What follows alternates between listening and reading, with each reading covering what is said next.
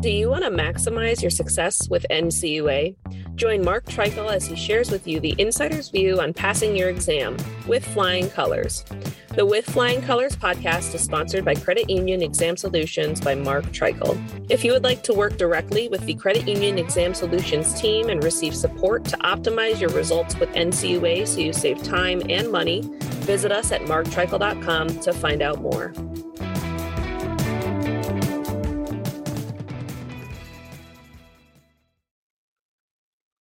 Hey everyone, this is Mark Treichel with another episode of With Flying Colors.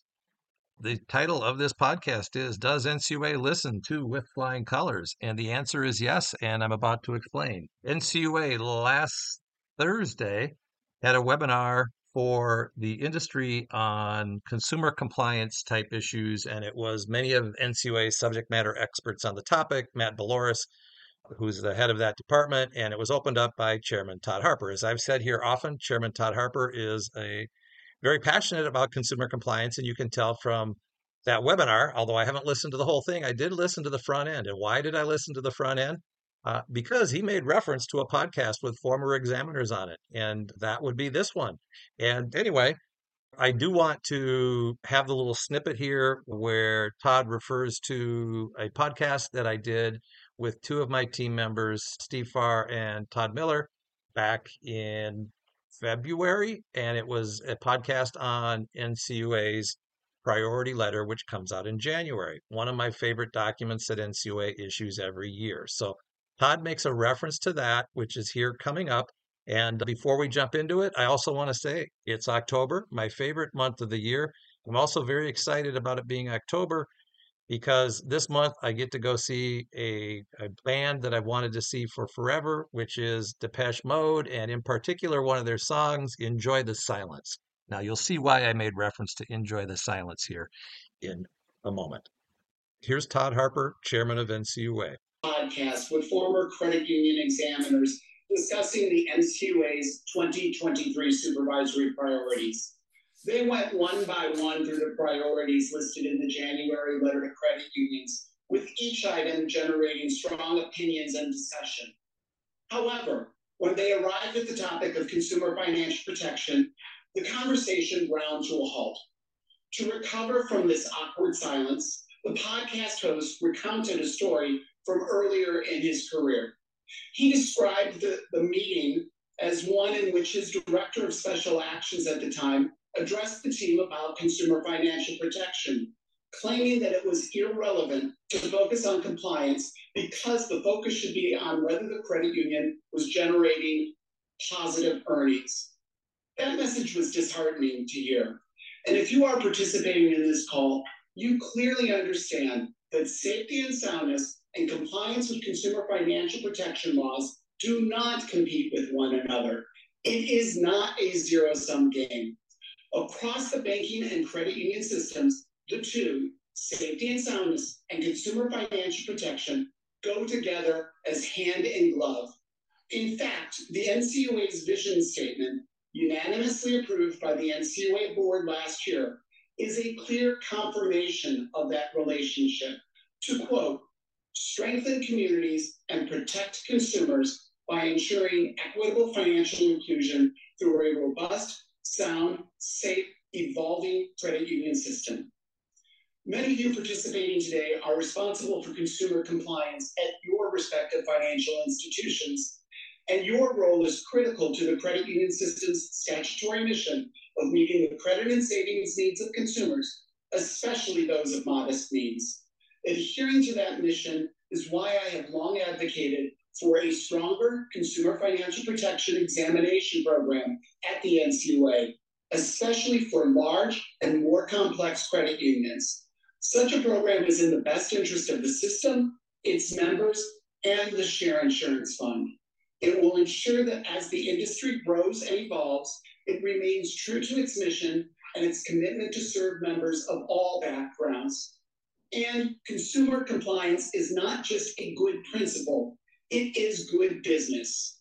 Credit union leadership must also remember that we each do not live on an island. After all, the actions of one credit union with practices that harm consumers can affect the reputation and the earnings of the entire industry. Okay, so there you have Todd's reference to this podcast, and he makes reference to a couple things that were stated about profitability being more important than consumer compliance, et cetera, et cetera. Now, here's the actual word for word and pause for pause language and audio from the podcast, which came out in February. It was part 2 of Priorities. Without further ado, here's 4 or 5 minutes on my take, Steve Farr's take, and Todd Miller's take on consumer compliance as it related to this letter that Todd referred to. So, consumer financial protection, I think I mentioned earlier that this, while this is number 6, this is perpetual.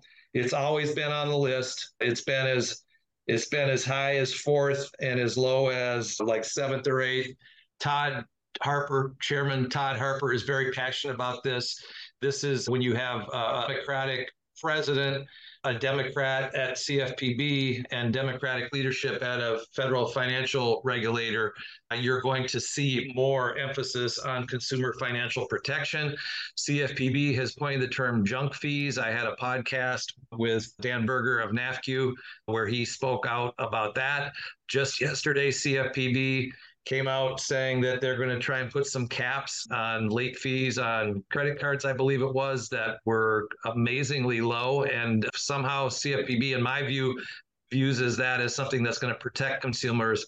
But a lot of consumers need to have the opportunity to have some flexibility there. They're seeming to want to take away from it. If you can't tell where I'm at on consumer financial protection, it's very clear that I think that NCUA needs to be careful here, but I think they are going to be continually doing more and more in this arena. So I'm going to stop. Let me know your thoughts on this topic, Todd and Steve. Yeah, okay. All right. So this is, it's funny. I've said to some clients that examiners either really like consumer financial protection and they fall in love with it and they want to go down that path, or they don't like it and they like to be safety and soundness examiners. And the three of us, I think, would probably put ourselves in the safety and soundness camp and not necessarily the consumer compliance camp. Matter of fact, when we talk about being DOs, Director of Special Actions, when I was a problem case officer, met with my Director of Special Actions the first time, one of the PCOs started talking about some compliance issues. And to quote the Director of Special Action at that time, "I don't give a crap about that. Are they making money?"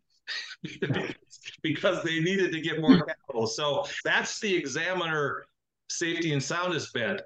And over time, over our careers, consumer compliance has become more important in the real world. It's become more important politically. It's become more important at NCUA. CFPB didn't exist when we started. And it's a big issue right now. And it's particularly big because Chairman Harper is a champion of it. In my opinion, when he gets a new Democratic board member, there will be more here. Last year, he put into the letter, or NCUA put into the letter, that they were going to be looking at shared overdrafts. And I'm trying to find something that I put on LinkedIn the other day. And so they were going to be looking more at shared overdrafts, and they were going to be looking at, last year, they said they would look at what audits you've done on overdrafts, what communications you'd made with your member, and that they weren't going to take exception to it in the exam. And this year, they've stepped it up a notch. And this is actually one of the slides that I mentioned that I took a screenshot of. And they indicated that if a credit union is over $500 million in assets. Now, this was actually a value add to the podcast that NCUA did, because they revealed a little bit of information. Federal credit unions over $500 million in assets, examiners will review website advertising as it relates to share overdrafts, will review balance calculation methods, will review settlement processes, will review member statements and disclosures related to PALS II loans, and management's actions to address unanticipated overdraft fees. Now, I don't think they're saying unanticipated overdraft fees are junk fees, but there's a lot of noise around this at CFPB, a lot of noise around it at NCUA. It has the most verbiage in the letter, so while it's 6, there's more discussion on on consumer financial protection. And I will likely do a separate podcast with Joe Goldberg, who used to supervise this area, and get his take on this. But expect NCUA to look at the overdraft program. Now, will every examiner look at it? And maybe that's something, when you were back in credit unions, guys, did you, and Todd, you were most recently a director of special actions. When this letter came out, would you, obviously you would go through it. You'd probably go through it with your staff at a staff meeting and kind of set some expectations. Was that how you, that's how I handled it when I was back at that. Pretty much how I approached it. At the end of the day, it's nice that NCUA gives you their emphasis. They have some statutory responsibilities to enforce these consumer regs, and those regs exist because institutions out across the country didn't treat their customers, or credit unions didn't treat their members fairly. So that's why they exist to begin with. There's a great deal of strategic risk for NCUA if they don't take care of their statutory requirements to monitor and supervise these regs. Congress will find somebody else to do it. Yeah. Like the CFPB. Probably better for the credit unions and everyone else to have NCUA doing it, who takes a very kind of light hand to most of this. I do think credit unions probably on the whole do treat their members maybe more fair than some of the banks do. I don't think you have some of the issues in credit unions that you have in for-profit banks. And I just think it's nice that NCUA tells you out on a rotating basis, these are the ones we're going to be focusing at. So while I didn't really necessarily enjoy digging into some of the consumer regs when I was an examiner or PCO, I 100% understand the reason why they need to. Yeah, I'd say my experience on that is I dealt with a few institutions that got in trouble because they ignored or did a really poor job in some area of compliance. And the expense of trying to fix that and the resources that it took the credit union away from their basic business was just incredible. That is one where your tuition expense for doing it wrong is really expensive. That's really where the safety and soundness side of it comes, right? Because you do it wrong, the costs go up, profitability and capital retention and all the other safety and soundness. So there is a direct link to this and safety and soundness, but it's usually when the cart goes off the rails that you find that out. So spending the money on it, doing it right is the right approach. And Todd, as you said, NCUA kind of alerting NCUA where they're going does establish those expectations. So getting back to those clear expectations, that's one big plus of this letter. It does point where NCUA will be heading. All right. It was a little bit more detailed than what Chairman Harper indicated. I will expand a little bit on what I said about the former director of special actions I had at that juncture. So that was 1990.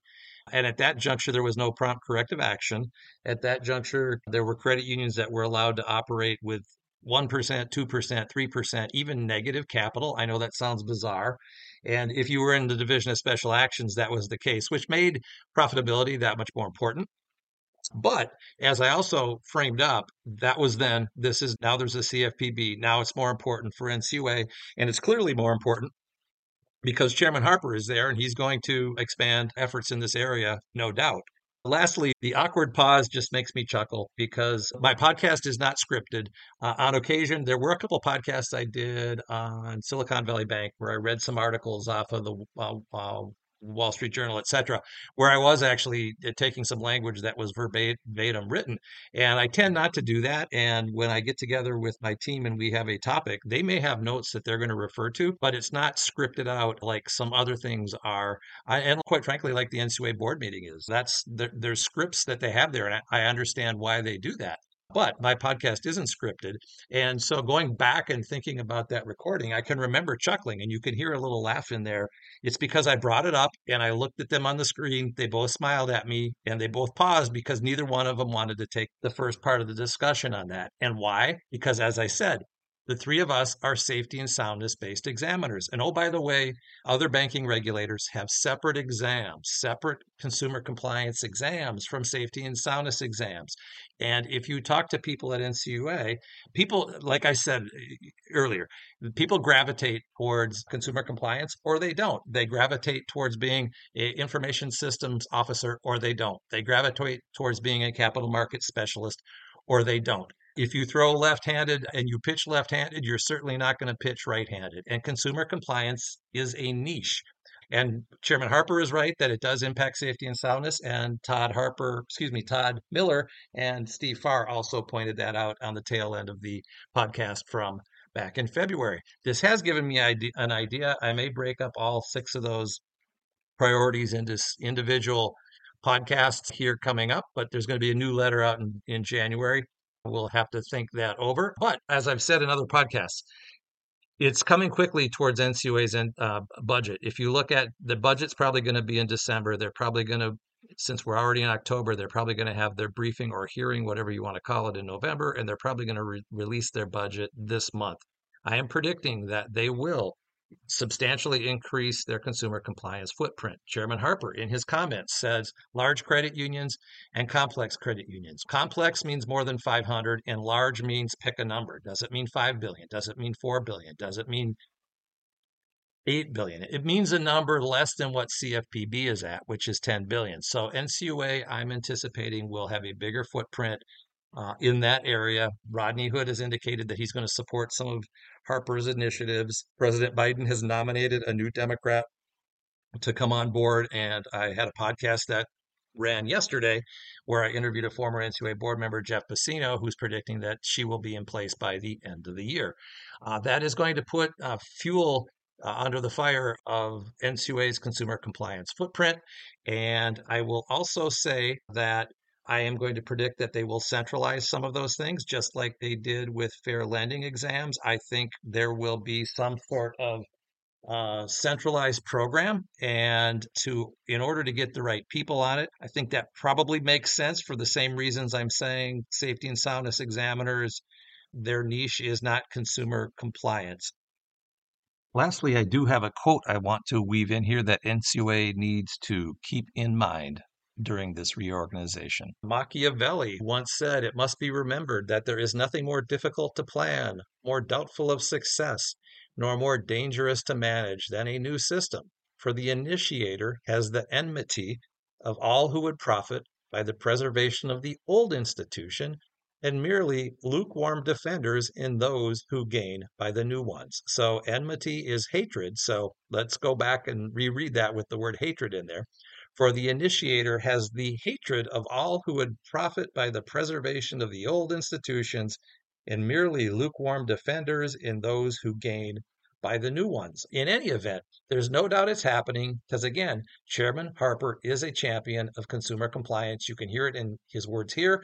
You can see it in the fact that they had an hour-long consumer compliance webinar, and I'll probably have more to follow on that as I listen to the rest of it over the next couple of weeks. The answer to the question, does NCUA listen to With Flying Colors?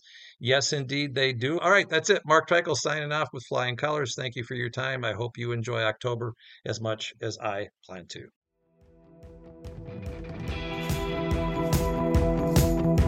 Thank you for joining us on this episode of With Flying Colors. Subscribe on your favorite podcast app to hear future episodes where subject matter experts of all varieties will provide tips on how to achieve success with NCUA.